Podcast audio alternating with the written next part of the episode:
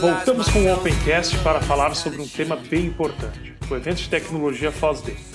Se você ainda não conhece o OpenCast, o canal Tecnologia Aberta, e caiu aqui de paraquedas, saiba que ambos os projetos visam difundir a cultura de software livre, open source e tecnologia, através de podcasts, vídeos e blog. Atualmente os projetos são mantidos por mim, Regis Tomkiel e Diego Tumeleiro.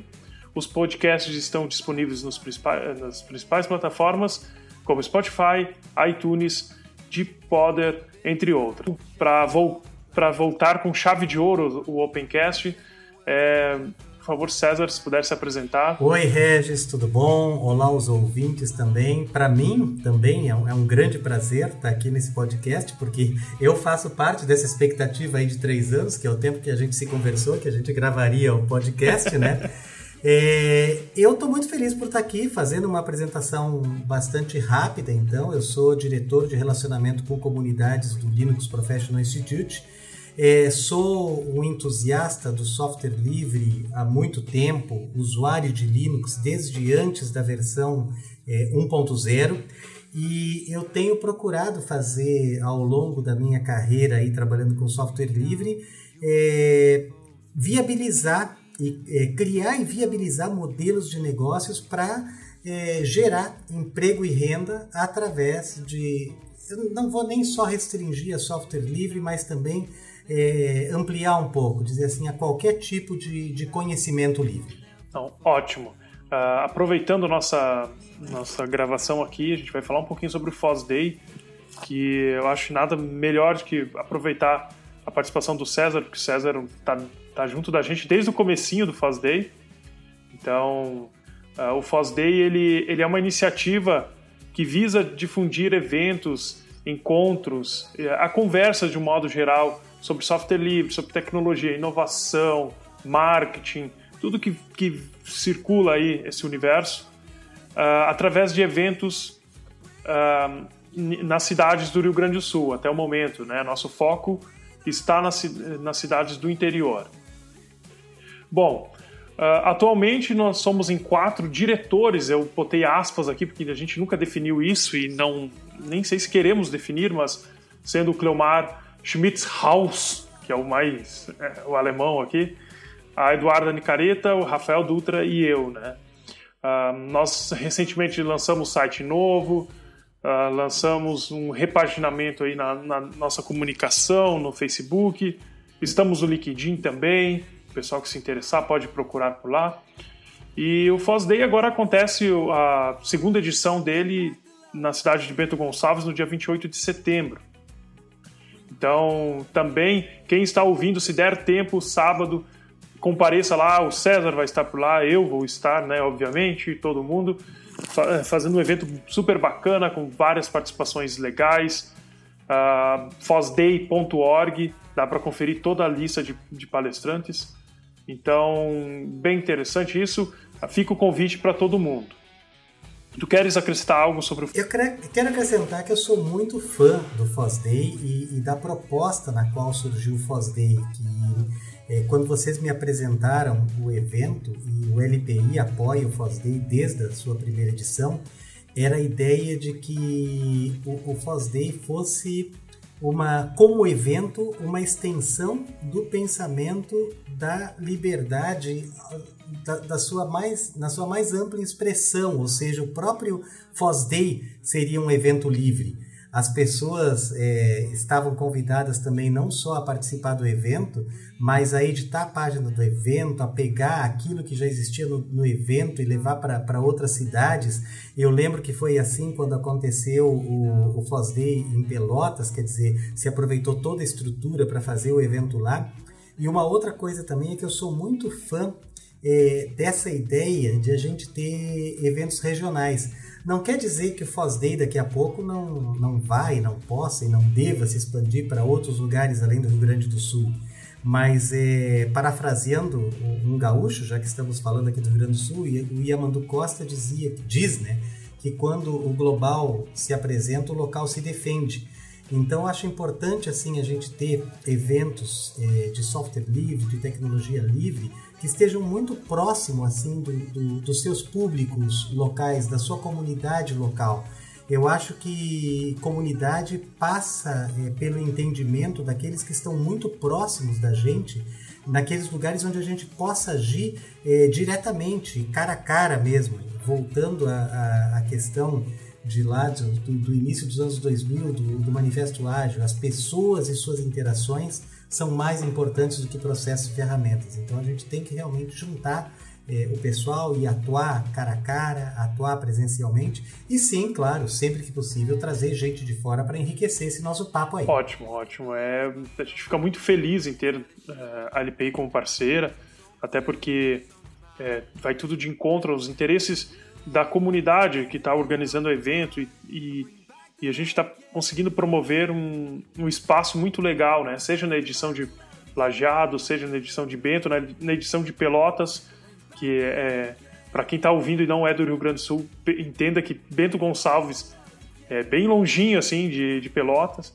Para o ano que vem a gente está com ideias de chegar em outras cidades, a gente está querendo ir para as fronteiras, a gente recebeu convites para ir para as fronteiras aí, então se tudo der certo, e eu acredito que vai dar, a gente vai estar crescendo e chegando em outras cidades. Nosso foco, como foi comentado, são as cidades do interior, porque a gente entende que, por exemplo, aqui, falando de Rio Grande do Sul, né, a capital, ela está bem servida de vários eventos, vários meetups, vários encontros de certas comunidades, enquanto o interior, que tem pessoas interessadas, tem espaço para o debate, não está recebendo conteúdo, né? Então a gente entendeu que nós temos um público bem grande, um público bem interessado que não está recebendo conteúdo. Então, vamos juntar as forças. E assim, é tudo aberto, está tudo no GitHub, né? O código do site, a gente está com a aplicação mobile também, o código está lá. Então, quem quiser contribuir, por favor, contribua, né? O link vai estar na descrição do podcast. Então, também é aberto quanto a isso. Hoje é assim, amanhã pode ser que não seja, porque quanto mais contribuições, melhor. Eu acho que demos já a introdução sobre o FOSSDay. E aí eu quero partir então para umas perguntas para ti, César. Eu quero que a gente entenda melhor quem é o César. Aquele momento arquivo confidencial aqui do OpenCast, né? Dando uma de Faustão. Vamos lá. Eu queria que tu contasse pra gente aqui como que surgiu o teu interesse por tecnologia, de modo geral, assim, sobre TI, né? Assim, dizer, pá, vou querer... Olha que eu acho que eu vou querer fazer isso da minha vida, né? Vou querer mexer com computadores, como diria minha mãe. Tu sabe que é engraçado, porque a lembrança mais antiga que eu tenho dessa questão, assim, de entender que eu quero trabalhar com tecnologia... Foi, eu morava em São Paulo e eu nasci aqui no Rio Grande do Sul, né, em Arroio do Meio, mas eu morava em São Paulo, fui para lá com 7 anos e quando eu tinha 13, 14 anos existia no estádio do Anhembi a Feira da Criança. E o meu pai me deu de presente um rádio de galena para montar. E rádio de galena são rádios assim, que são alimentados pela própria estação da onda transmissora. Não, eu tinha bem menos de 14 anos, porque 14 anos eu já estava na escola técnica, eu devia ter uns 10, 11 anos por aí. E aí aquilo assim, me encantou essa coisa assim de radiofrequência, de montagem do rádio. E aí a partir daí eu comecei a me interessar cada vez mais por eletrônica e virei um robista de eletrônica e eu fui fazer a escola técnica de eletrônica. E o meu sonho, enquanto estava na escola técnica, era trabalhar com áudio. Eu era apaixonado por áudio, eu já tocava violão, era músico amador, e vê só, eu imaginava assim, criar um sistema de som para salas de cinema e grandes shows, onde as caixas acústicas fossem endereçáveis e eu pudesse ter uma representação através de um sistema de 8 caixas, o mais próximo possível do real. Então eu brinco assim que eu inventei o sistema Dolby e o THX muito antes de eles existirem. Só que o fato é, e é uma coisa que eu digo até hoje, né? Não adianta absolutamente nada a gente ter uma ideia se a gente não realiza, né? Porque as ideias, elas estão pairando no ar e então estão aí para a gente realizar. Não adianta nada ter uma ideia, não falar com ninguém, ficar com aquela ideia fechada, porque alguma outra pessoa ou vai realizar essa ideia, ou pior, a ideia vai morrer aí, o que seria terrível, né? Mas aí o que aconteceu? Quando eu estava no terceiro ano da Escola Técnica de Eletrônica, uma empresa que ficava muito próximo da escola, era o Colégio Técnico Lavoisier, no Tatuapé, e essa empresa chamava NCR, trabalhava com máquinas registradoras eletrônicas, abriu um processo de estágio. Eu tinha que fazer um estágio para eu conseguir ter o meu diploma. E aí, só que eu já fui admitido na empresa como técnico em eletrônica. Era uma empresa multinacional, eles de fato ligavam mais para o fato de tu saber das coisas do que alguma eventual titulação. Então, mesmo sem ser técnico em eletrônica, eu fui admitido como técnico em eletrônica. E aí comecei a trabalhar com máquinas registradoras, depois máquinas registradoras programáveis e aí com computadores periféricos dos grandes mainframes da IBM. E aí eu digo que foi quando eu realmente fui...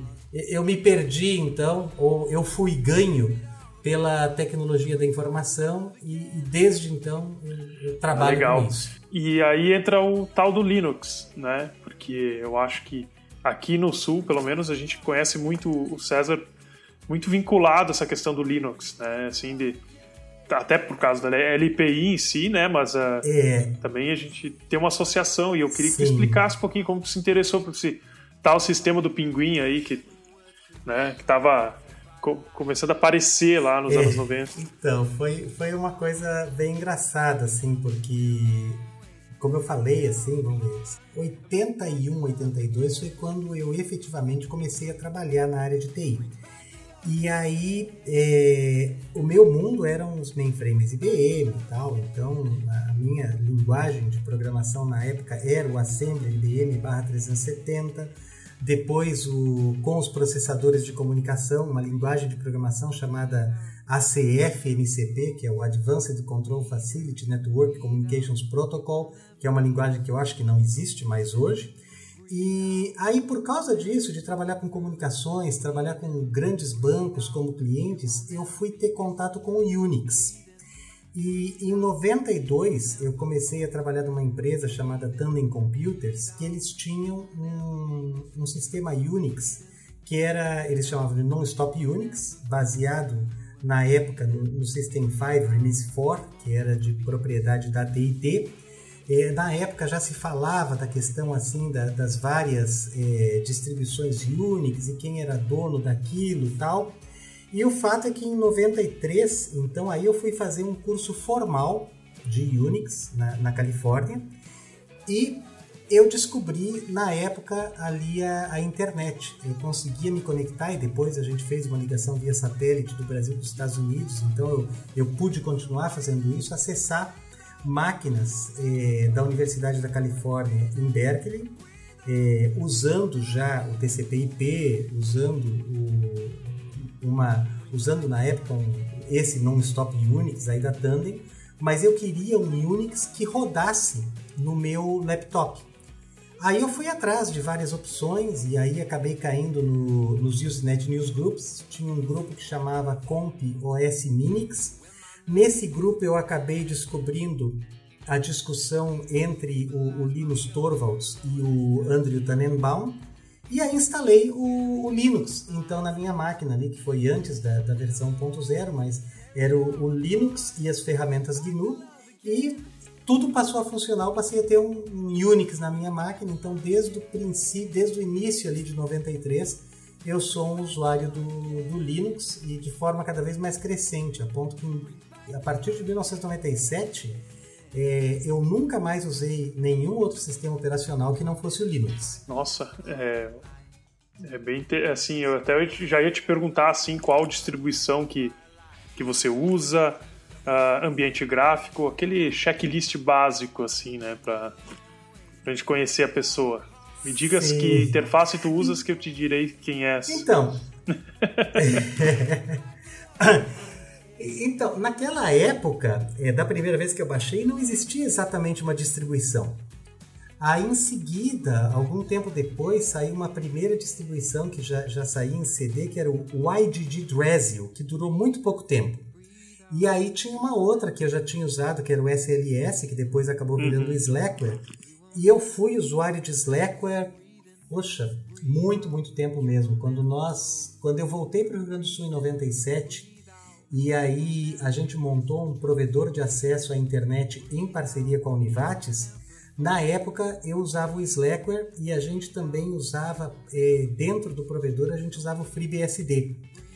E aí, por uma questão assim de facilidade de instalação das coisas, a Red Hat já tinha surgido no mercado e no Brasil estava surgindo uma empresa que era conectiva, que era baseada no Red Hat. A gente começou a ter mais suporte para as coisas baseadas na distribuição Red Hat. Aí, por essa questão de ter mais suporte, na época tal, passei a usar o Red Hat e fui, apesar de ter ela como distribuição profissional, eu fui sempre muito promíscuo em termos de distribuição. Eu sempre gostava de testar toda e qualquer nova distribuição que tinha. E aí até foi engraçado, porque aconteceu um momento ali em 2001, 2002, que eu fui fazer uma apresentação na Universidade Católica de Pelotas, e o meu notebook é aquilo, né? Sempre testando as últimas coisas e tal, e eu me vangloriando que o Linux nunca travava e tal, só que a minha máquina estava com tanta coisa que eu mexi, tanta coisa em fase de teste, que a máquina acabou travando. Aí, a partir daquele momento, eu me mantive fiel às distribuições. Então, ficava com uma distribuição que realmente funcionasse, não ficava mais testando nada de teste e ficava com aquela distribuição. Aí, eu passei pelo Curumim para dar suporte a uma distribuição brasileira na época. Aí, depois, o Ubuntu. A partir do Ubuntu, eu acabei migrando para o Linux Mint, que é a distribuição que eu uso até hoje. Só que hoje, assim, graças ao meu trabalho no LPI, aí eu tenho uma máquina, tinha uma de 16 GB de memória, está chegando uma agora de 32, justamente para eu poder me dar ao luxo de ter várias distribuições instaladas na minha máquina. Então, eu uso o Linux Mint direitinho, sem ficar fazendo nenhuma invenção, mas eu tenho as minhas máquinas virtuais aí, onde basicamente eu testo praticamente tudo para experimentar. Pois é, eu acho que é meio que um mal, né, do pessoal do Linux, porque também eu circulei por muitas distribuições até tentar se fixar em uma, porque volta e meia surge alguma novidade aí, tu diz, vou tentar instalar, porque eu comecei usando Linux pelo Slackware, né, também. Foi aquela situação bem... Lá em 2006, eu tinha 16 anos, um pouquinho mais novo. E aí eu tava... Assim, tinha computador, não tinha internet em casa. Então, pensa a situação, né? Uhum. E já conhecia Linux, porque eu acabava dando aula numa escola de informática que eu fazia aula, eu também dava aula e ajudava lá e tal. E lá eu comecei a ver Linux e tal, o OpenSUSE, se eu não me engano, foi o que eu vi lá, ou SUSE. Que era o SUSE ainda.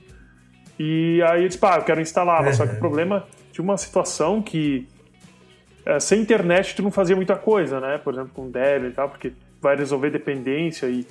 E aí eu encontrei uma revista para vender sobre o Slackware. E aí com um manualzinho de instalação, peguei, instalei e usei por um bom tempo até conhecer o Gentoo.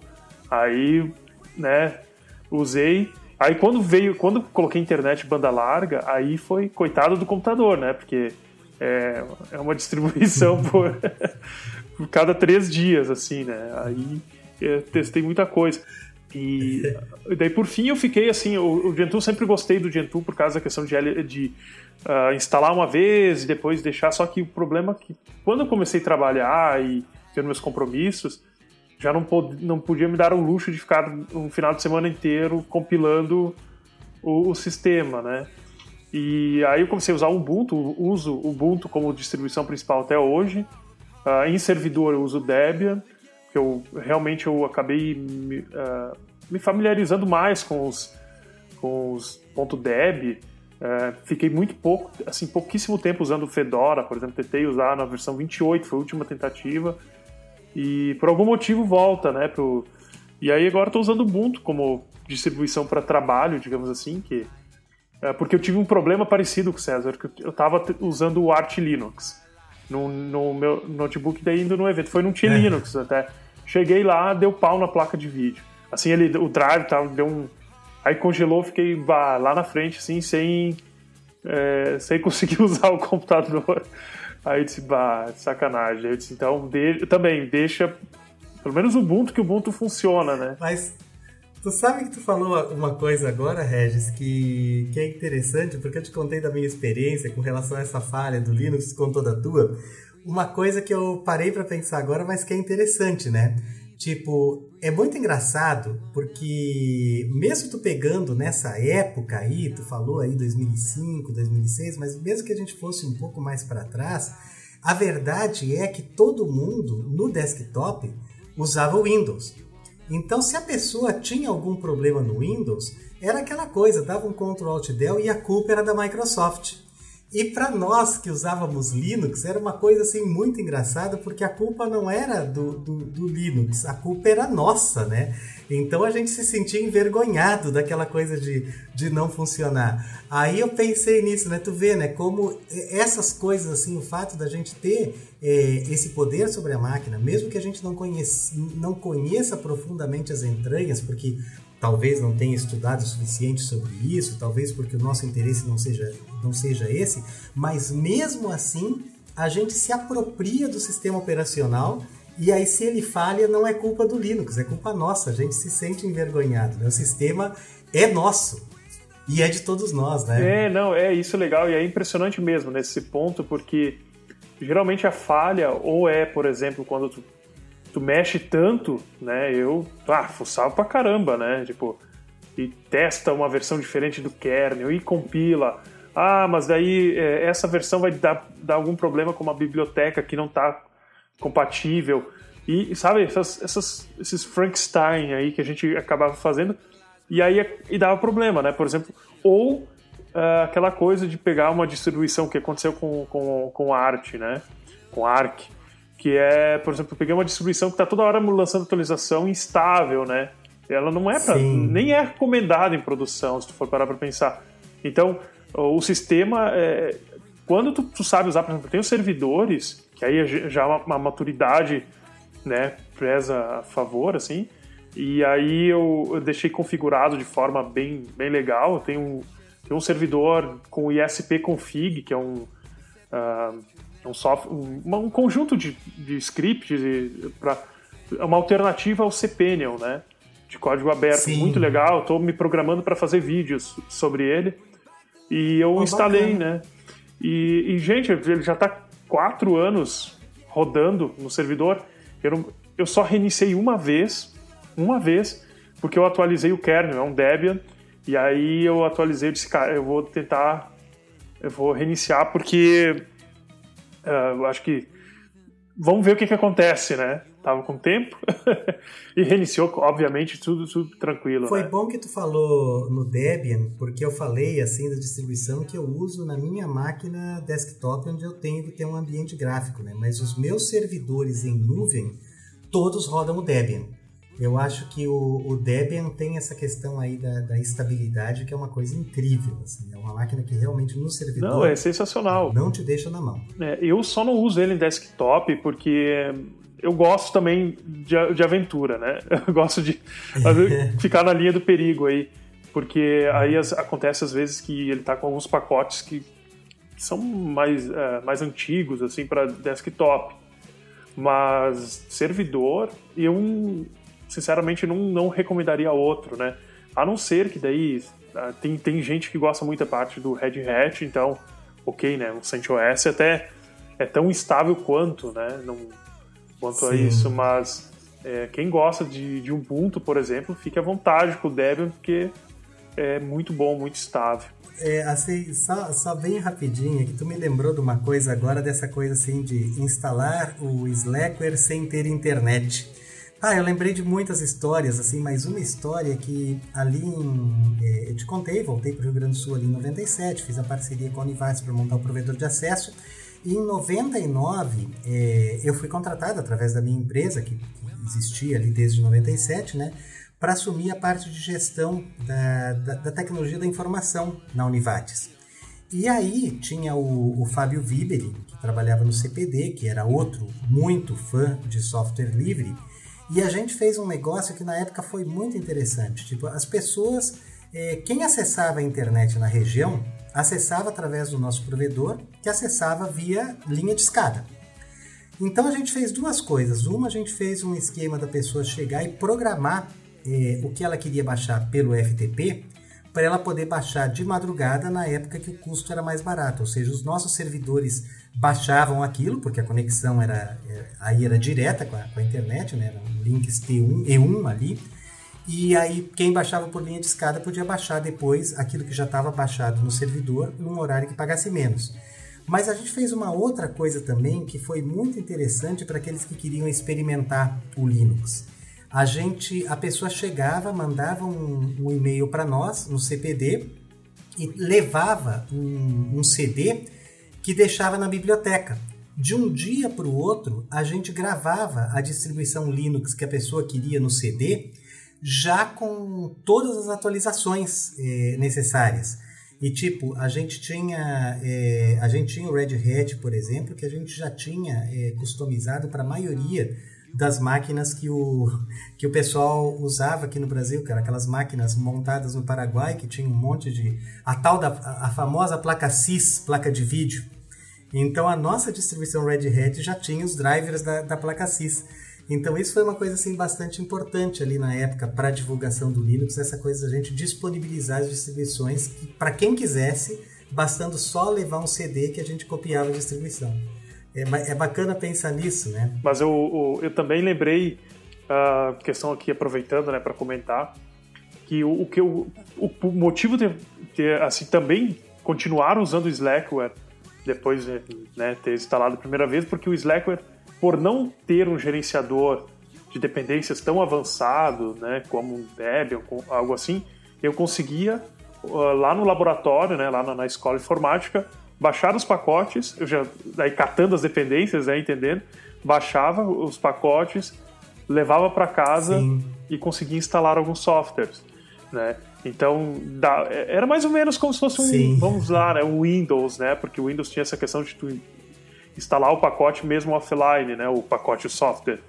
E aí, só que, claro, no Slackware tu tinha que primeiro ver, né, quais dependências tu precisa para esse pacote funcionar. Então baixa elas, coloca né, na época era CD ou algo assim, né, e aí faz funcionar. Aí depois, quando eu comecei a usar o próprio Ubuntu e Debian, aí tinha uma solução que era bem legal, que era um tal de apt-cd, se não me engano, apt-on-cd, alguma coisa assim, que aí fazia isso, né? Uhum. Tu baixava no CD os pacotes e tu distribuía. E aí eu fiz algumas vezes aqui também, para algumas pessoas, de poder distribuir, né, o CD, ou fazia para mim mesmo, para quando precisava formatar, não precisava baixar, porque a internet era banda larga, mas era, sei lá, acho que 1 mega, não, que nem lembro se era isso, acho que era 200k, coisa assim, super fraco, assim, né, comparado com hoje. E aí fazia isso. Então, tipo, na verdade, sempre teve maneiras de tornar possível, né, o uso e até meio que complicado. As pessoas dizem que é só tela preta ou que é meio impossível de usar. Hoje eu considero o GNOME, por exemplo, um dos desktops mais avançados que existe, assim, em termos visuais, recursos. E, não, eu particularmente, eu não consigo usar nem Mac, nem Windows mais, porque eu estou tão acostumado com o GNOME 3, com os atalhos e tudo, que eu sinto uma falta absurda quando preciso usar, no caso, um Mac ou coisa assim. Né? E hoje as interfaces gráficas, elas avançaram de tal forma que, se tu gosta da interface do Windows, tu consegue utilizar a mesma interface do Linux sem problema nenhum. Se tu gosta da interface do Mac, a mesma coisa. Mas, de fato, assim, se tu vai usar uma interface pura como um GNOME ou mesmo derivado do GNOME como o Cinnamon, tu passa a ter outras vantagens que tu não tem nessas interfaces assim que são proprietárias, que quem decide o que vai ter nela é o fabricante, não tu, né? Dando sequência, então, César, eu quero te perguntar, na verdade, como que é o teu trabalho na LPI, se explicar um pouquinho para as pessoas. Eu quero também que você aproveite para comentar sobre a importância das certificações, também tu dando umas dicas aí para os profissionais que estão escutando, né? Qual é a importância dessas certificações, de continuar estudando. Eu acho que também é algo que vai além até das certificações, que é a gente continuar estudando, se especializando, não ficar parado, né, no tempo. Perfeito. E também que tu diga o que tu considera um bom profissional, né, hoje em dia, né, considerando nossa área. Várias perguntas aí em uma só. Vou tentar responder todas, mas se de repente faltar alguma coisa, tu vai me falando, tá? Bom, primeiro, então, o LPI. O LPI é interessante, assim, porque muita gente considera o LPI uma empresa que vende certificações. E eu acho esse reconhecimento um reconhecimento importante, porque mostra a qualidade das nossas certificações. Mas o fato é que o LPI a missão do LPI não é oferecer as certificações. A missão do LPI é melhorar o mercado de tecnologia através de tecnologias e conhecimento livre e aberto. E o LPI entende que, para melhorar esse mercado, precisa melhorar os profissionais que trabalham nesse mercado. Então, o LPI tem uma série de programas aí de atuação junto à comunidade. Eu acho que o principal deles é a nossa participação em eventos. E aí eu vou só voltar um pouquinho lá para o começo. Eu acho fundamental isso que tu falou, assim, da questão de a gente trabalhar esses eventos aí nos interiores do nosso Brasil, onde muitas vezes o pessoal acaba não recebendo as informações que chegam nas grandes capitais, né? Porque eu brinco, assim, que Porto Alegre, São Paulo, Rio de Janeiro, Brasília são lugares que já estão bem resolvidos em termos de evento. Mas aí tu pega Lajeado, Bento Gonçalves, Pelotas, outras cidades assim, que as pessoas muitas vezes têm que sair para ir num evento numa grande capital e não têm a oportunidade de receber bons eventos nos seus próprios lugares.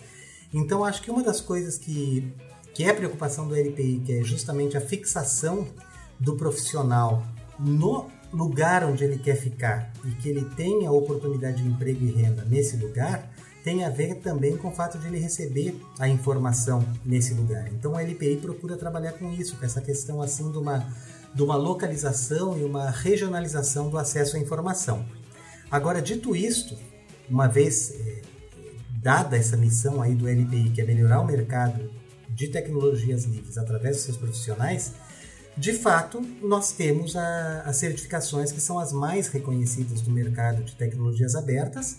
E a gente vive disso, tá? No começo, quando o LPI surgiu, em 1999, ele vivia de doações e aí cada vez mais foi tendo a sua receita através da venda de exames de certificação e de toda uma carreira que acabou montando através dos tópicos para certificação, que conduzem o profissional desde o essencial até o cara que vai conhecer absolutamente tudo de todos os processos de segurança, cloud computing e DevOps, numa carreira aí que a pessoa pode fazer em paralelo, por exemplo, tanto a sua vida profissional quanto a sua vida acadêmica.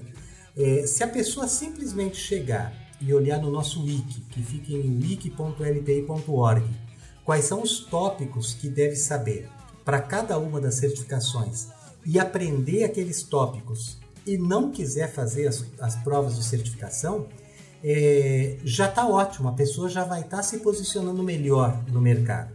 Agora, é claro que o que acaba acontecendo, primeiro a pessoa, por uma satisfação pessoal, depois que ela aprendeu aqueles tópicos, ela vai querer fazer uma prova de certificação porque é importante, porque aí um potencial empregador vai ver assim, puxa, essa pessoa, além de estudar, ela quis provar para si mesma e para os outros que ela entende aquele conteúdo.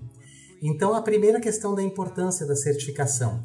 Não dá para a gente esperar que hoje, no mercado de tecnologia, com a grande gama de coisas que a gente tem para aprender, que uma pessoa que vá fazer uma seleção no RH vá continuar montando uma provinha, como existia no passado, para testar os conhecimentos. Não, para o RH é muito mais fácil que a pessoa se apresente com uma certificação feita por uma instituição reconhecida, mas neutra em termos de fornecedores, usando aquilo como uma credencial para conseguir um local no mercado de trabalho.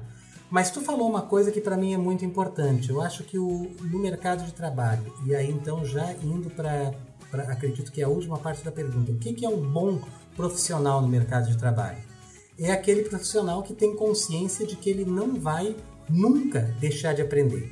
E ele tem que ser muito proativo na questão da aprendizagem, porque as coisas acontecem muito rápido, assim. E hoje a gente fala assim, que no mundo de TI não basta mais tu ser um generalista, tu tem que saber um pouco de cada coisa. Não, tu tem que ser um especialista em uma série de coisas.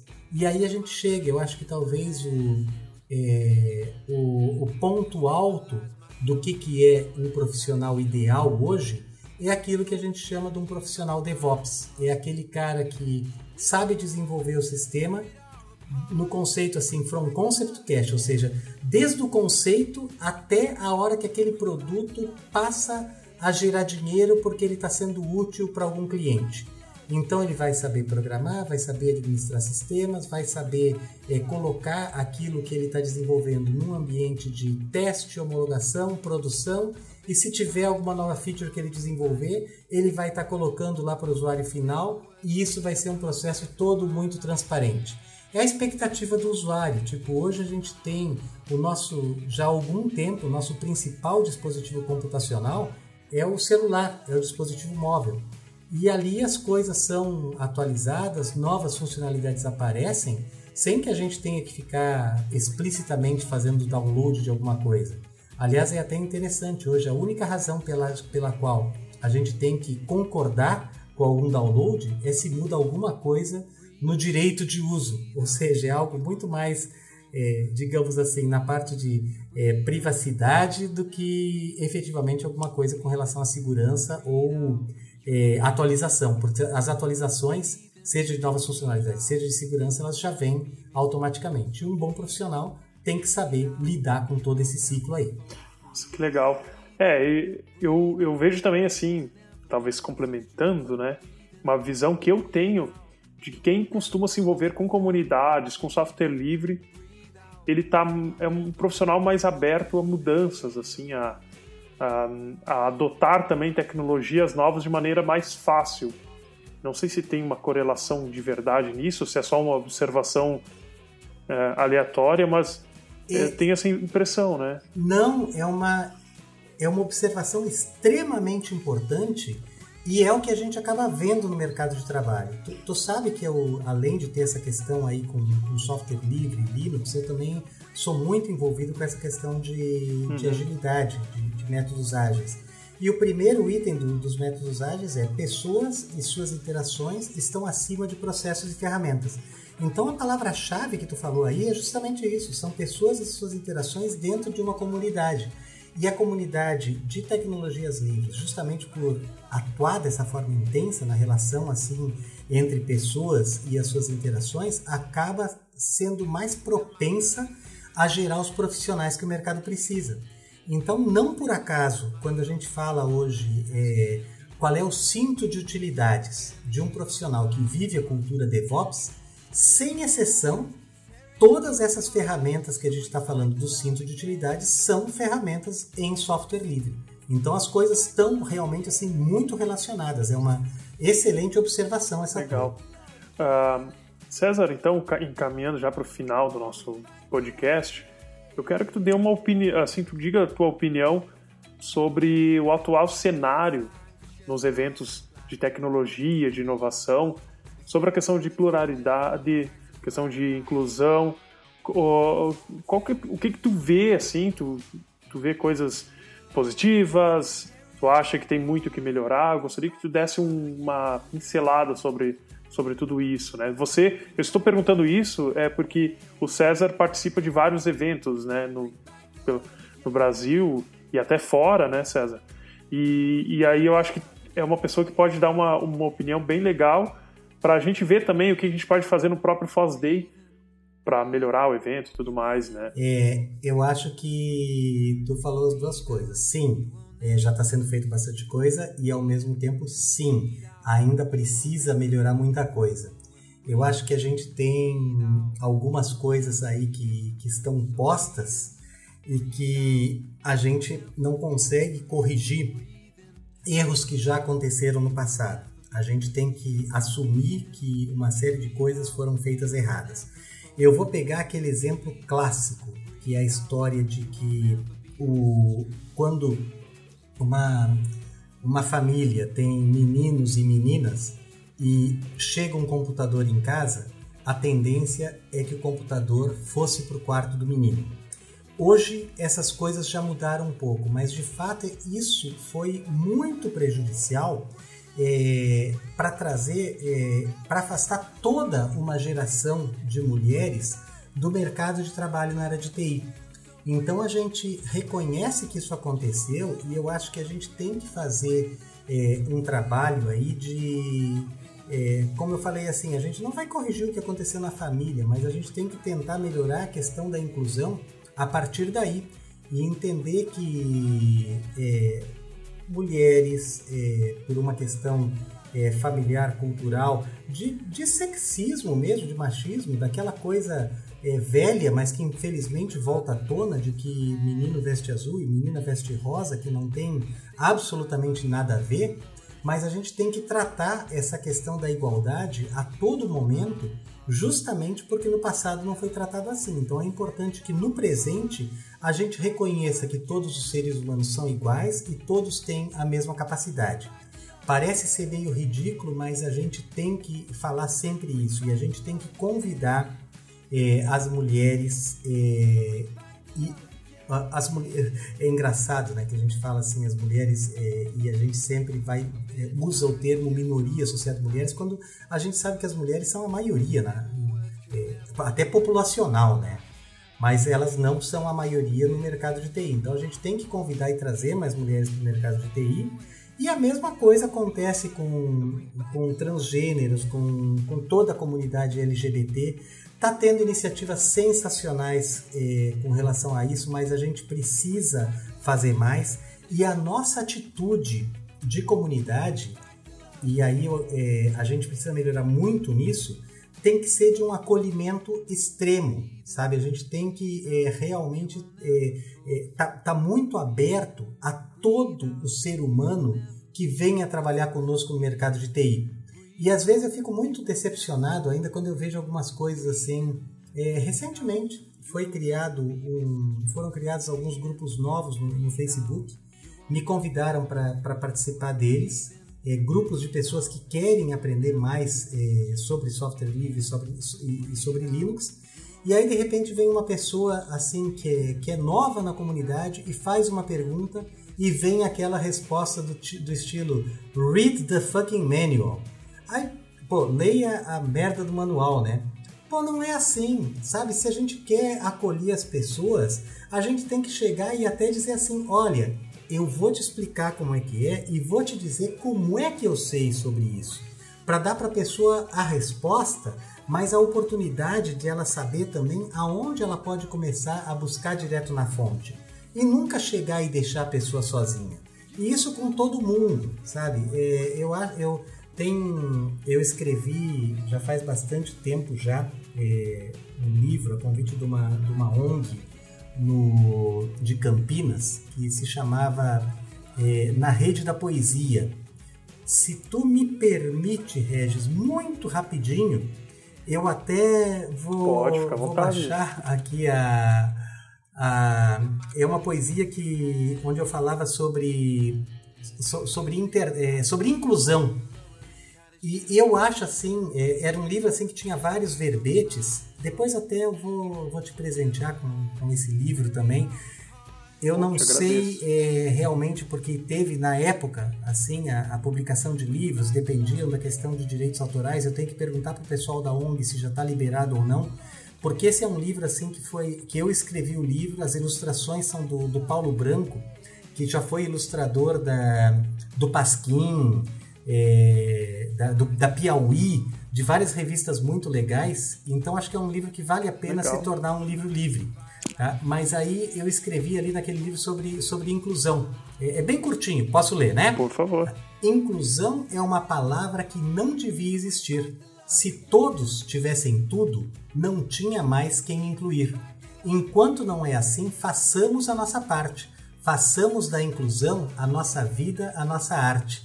Comece por dividir tudo o que tem de sobra. Amor, sorriso, abraço, coisas que ninguém cobra. Ensine tudo que sabe, divida a sua cultura. Quem divide o que conhece, multiplica com ternura. O mundo é de todo mundo, assim como tudo nele. Repito, de todo mundo. É meu, é seu, dela e dele.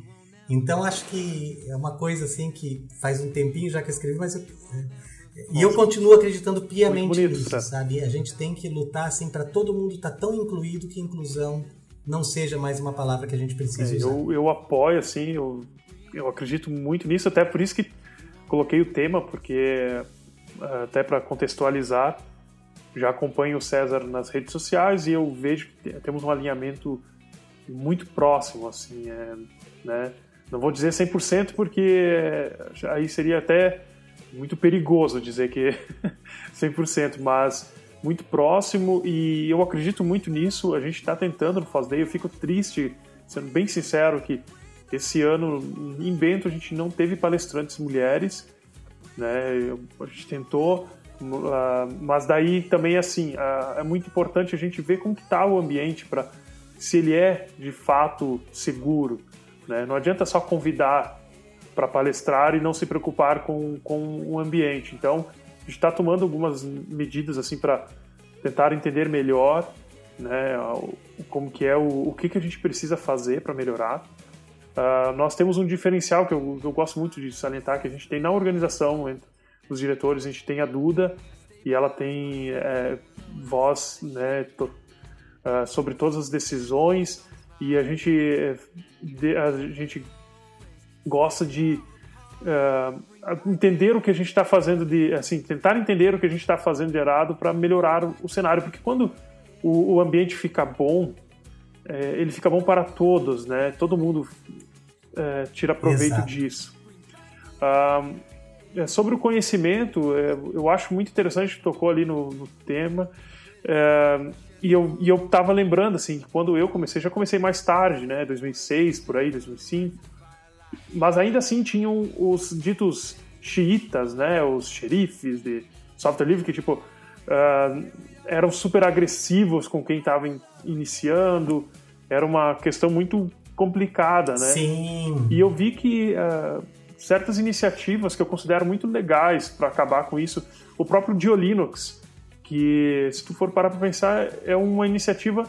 Ele não é nada técnica, né? Assim, não é tão avançado. Sim. No sentido, ele não vai te mostrar como compilar um kernel, né? Agora o Dio Linux o Jonathan tá mostrando até como instalar o Arch Linux, mas o positivo ali, o que eu enxergo que agrega é justamente isso de praticamente pegar na mão e mostrar que coisas simples, que às vezes para você é irrelevante, mas para outra pessoa é um fator decisivo. Então, e é toda a questão de mostrar também que existem alternativas e tudo mais. A gente poderia desenvolver um podcast só sobre isso. E o bacana do Jonathan, ele, que inclusive teve em Bento Gonçalves, no FOSSDay do ano passado, né? Sim, na edição passada. E eu tô devendo, realmente assim, nós somos... O LPI, por ser uma instituição de sem fins lucrativos, ele tem muito pouca gente. A gente agora até está conseguindo, esperamos aí que por ano que vem contratar mais pessoas.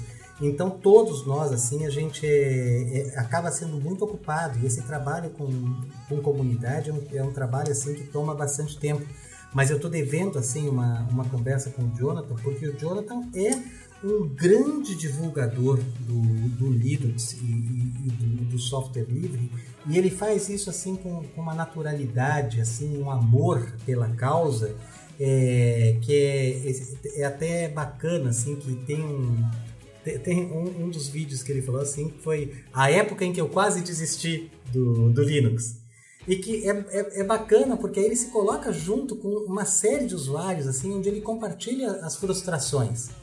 E, pô, eu, de novo, eu acho isso bacana, assim, porque tu vê, assim, que tem gente que tem, às vezes, frustrações com outros sistemas operacionais, mas não tem essa comunidade de apoio, digamos assim, né? Que na comunidade de software livre existe. Mas tu tem razão nessa preocupação, assim, de a gente tem que, ao trazer todo mundo, tem que ter um ambiente seguro para todo mundo.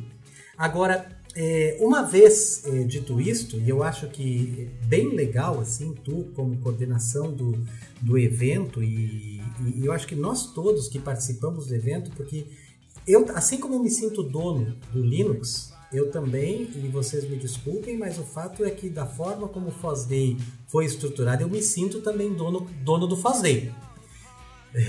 Então eu acho assim que nós, como participantes, apoiadores e palestrantes do evento, a gente tem essa missão também de trabalhar a questão da inclusão. E eu sei que a gente está assim, na semana, assim, chegando ali perto do evento, mas se daqui a pouco vier alguma mulher, vier alguém da comunidade LGBTQI, eu sempre esqueço todas as siglas, mas é justamente querendo incluir tudo, na verdade, incluindo as pessoas das comunidades de A a Z, talvez seja o mais bonito, né? O mais inclusivo de fato. Se alguém de qualquer dessas comunidades, porque homens já temos bastante, venham os não homens então, se alguém ainda quiser propor alguma coisa, a gente dá um jeito, sabe? Tipo, eu consigo com certeza. Transformar, eu acho que eu tenho um espaço, eu não lembro qual é o tempo que eu tenho, mas eu consigo dividir o meu espaço tranquilamente com alguém que queira palestrar junto comigo. Ah, eu também, cedo, com o maior prazer, assim, não tem... E eu tenho certeza que tem outros colegas que também cedem o espaço, assim, até deixam de fazer a palestra com o maior prazer, para poder... Porque a gente estava falando antes de gravar, né, César, que não é só a questão de a gente se preocupar com a inclusão, que já é muito importante, mas é um fator também para a vida do projeto, da comunidade, porque quando as pessoas novas entram, elas trazem novos ares, novas maneiras de enxergar certas coisas, novas tecnologias, sabe, tudo de bom, assim, não tem... Eu não consigo entender as pessoas que são contra o novo, né? Porque isso é benéfico à comunidade, porque se a gente ficasse com o modelo de comunidade que estava sendo trabalhado aqui por outros grupos, uns que eu até ajudei a organizar evento, tudo, a gente não teria, sabe, esse crescimento que o FOSSDay teve, esse modelo de evento assim que me parece tão... prazeroso de fazer parte, sim, sabe? Então, justamente porque a gente vai abraçando e eu acho importante isso, né? Que vamos lá, participem, a gente está esperando vocês.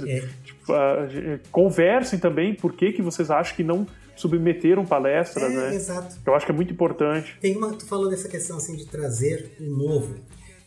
Eu escrevi hoje um artigo pro LinkedIn Pulse ali, para quem for acessar meu LinkedIn, eu sou César Brodin, absolutamente todas as redes sociais, eu escrevi falando justamente sobre essa questão de eventos de software livre, eventos de comunidade. E eu comecei contando de um evento que morreu em 2005, que era o Seminário de Desenvolvimento em Software Livre, que foi um evento que foi um sucesso durante o tempo que existiu. Mas morreu, e eu acho que hoje as coisas que a gente fazia naquele evento estão muito bem representadas em eventos como o DevOps Days, o The Developers Conference, o FOSSDay. Então essa coisa assim, às vezes a gente tem assim as viúvas e os viúvos dos eventos, né? Mas e uma preocupação às vezes que eu acho que não é tão necessária assim, de que, puxa, nós não formamos as lideranças suficientes para dar continuidade ao evento. talvez não para dar continuidade àquele evento, mas para dar continuidade e dar o surgimento a novos eventos que essas novas pessoas estão fazendo. Eu acho que o próprio surgimento do FOSSDay tem muito a ver com isso. Eu acho que precisava de um evento de comunidade onde todo o formato do evento fosse um formato livre e aberto, e que a gente tem que aprender com esse formato de evento também. Pegando a própria questão do portal do evento, né? Se evoluiu, hoje está se usando o WordPress, mas ainda assim está se mantendo no GitHub, toda a parte de colaboração. Então isso é importante, são coisas que a gente vai aprendendo com a comunidade. E daqui a pouco, se não for mais o Regis, se alguém toma conta, e daqui a pouco não é mais o FOSSDay, mas alguém pegou aquela estrutura, aquele início que veio o FOSSDay e deu surgimento a um novo evento, poxa, perfeito, eu acho que a nossa missão já está cumprida no fato de a gente ser acolhedor a quem quiser vir para a nossa comunidade, se apropriar dessa comunidade e fazer coisas novas a partir dessa apropriação. Com certeza, falou muito bem, César.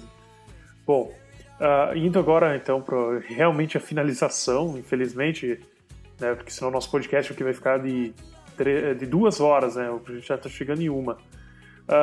Eu agradeço bastante o teu tempo, César. Peço desculpas aos probleminhas técnicos que a gente teve. Vou ter que ver o que aconteceu com o OBS para a gente fazer a transmissão. Agradeço muito o apoio ao FOSSDay, ao teu tempo aqui para a gente conversar um pouco. Espero poder gravar muitos outros podcasts. De repente, de gravar alguma coisa ali no sábado, vou levar o gravador. De repente alguma coisa mais pontual. Eu quero convidar todo mundo que acompanhou até aqui a conhecer melhor tanto o FOSSDay quanto o OpenCast. O OpenCast está em todos os canais ali de podcast, está no YouTube também, como Tecnologia Aberta. O FOSSDay tem um grupo no Telegram que a gente está estruturando ele, mas todo mundo é super bem-vindo lá. Então é só procurar. Eu não lembro se o Telegram tem procura por grupo, mas bastaria procurar por FOSSDay ou clicar no link que vai estar aqui nos comentários, na nossa página, site, né? O site tem um link direto para o grupo. Pode me procurar para falar. Se quer realizar um evento, por favor, tem todo o meu apoio, né? Eu te ajudo no que for preciso, no que estiver no meu alcance. Eu acho que é isso, César. Tu queres falar algumas últimas palavras aí? Fique à vontade, por favor. Eu só vou recomendar para o pessoal, como o podcast aí chegou na 1 hora, que baixem o podcast ou que ouçam nos seus celulares enquanto façam uma caminhada aí de 1 hora, que 1 hora é um tempo bom de caminhada para se exercitar, pensar em bastante coisa e ouvir esse podcast e escrever aí nos comentários se deseja mais alguma coisa aí de nós, que a gente quer mais é estar envolvido aí com a comunidade e espera encontrar... se não todos os ouvintes, pelo menos uma boa parte deles aí no FOSSDay Bento Gonçalves agora no próximo final de semana. Com certeza. E eu tenho indicações, a gente sempre termina aqui com algumas indicações. Eu quero indicar novamente o podcast do Castalho Podcast, que é bem legal. O pessoal está fazendo um trabalho bem bacana. E um canal no YouTube que é do João Gordo, continua no Ratos do Porão. Mas ele virou vegano, né? Tá em transição ainda, parece que ele ainda come alguma coisa derivado. E ele virou por causa de questões de saúde, um monte de coisa, e tá fazendo um canal bem legal que se chama Panelaço. Então, eu tô acompanhando bastante, eu não como carne já há um bom tempo. E fica isso de recomendação. Se o César quiser recomendar algum canal também, algum podcast, fica à vontade. Olha, eu não tinha pensado nisso, mas em função das coisas que a gente conversou aqui, eu vou recomendar um canal que, se vocês procurarem qualquer desses streamers da vida aí, vocês encontram, que é o Filosofia Pop, que ele trata de muitos assuntos relativos à questão da liberdade do conhecimento. Se vocês procurarem, tem um podcast relativamente recente com o professor Ladislau Doubor, que ele fala muito da questão assim da economia para a qual a gente está evoluindo. E na esteira disso eu também vou recomendar um livro que está em inglês, que eu estou terminando de ler agora, mas eu estou achando ele sensacional, que é o Treconomics. O autor do livro é o Manu Sadia, e ele fala da evolução da economia até a gente chegar ao ponto da economia que existe no Star Trek.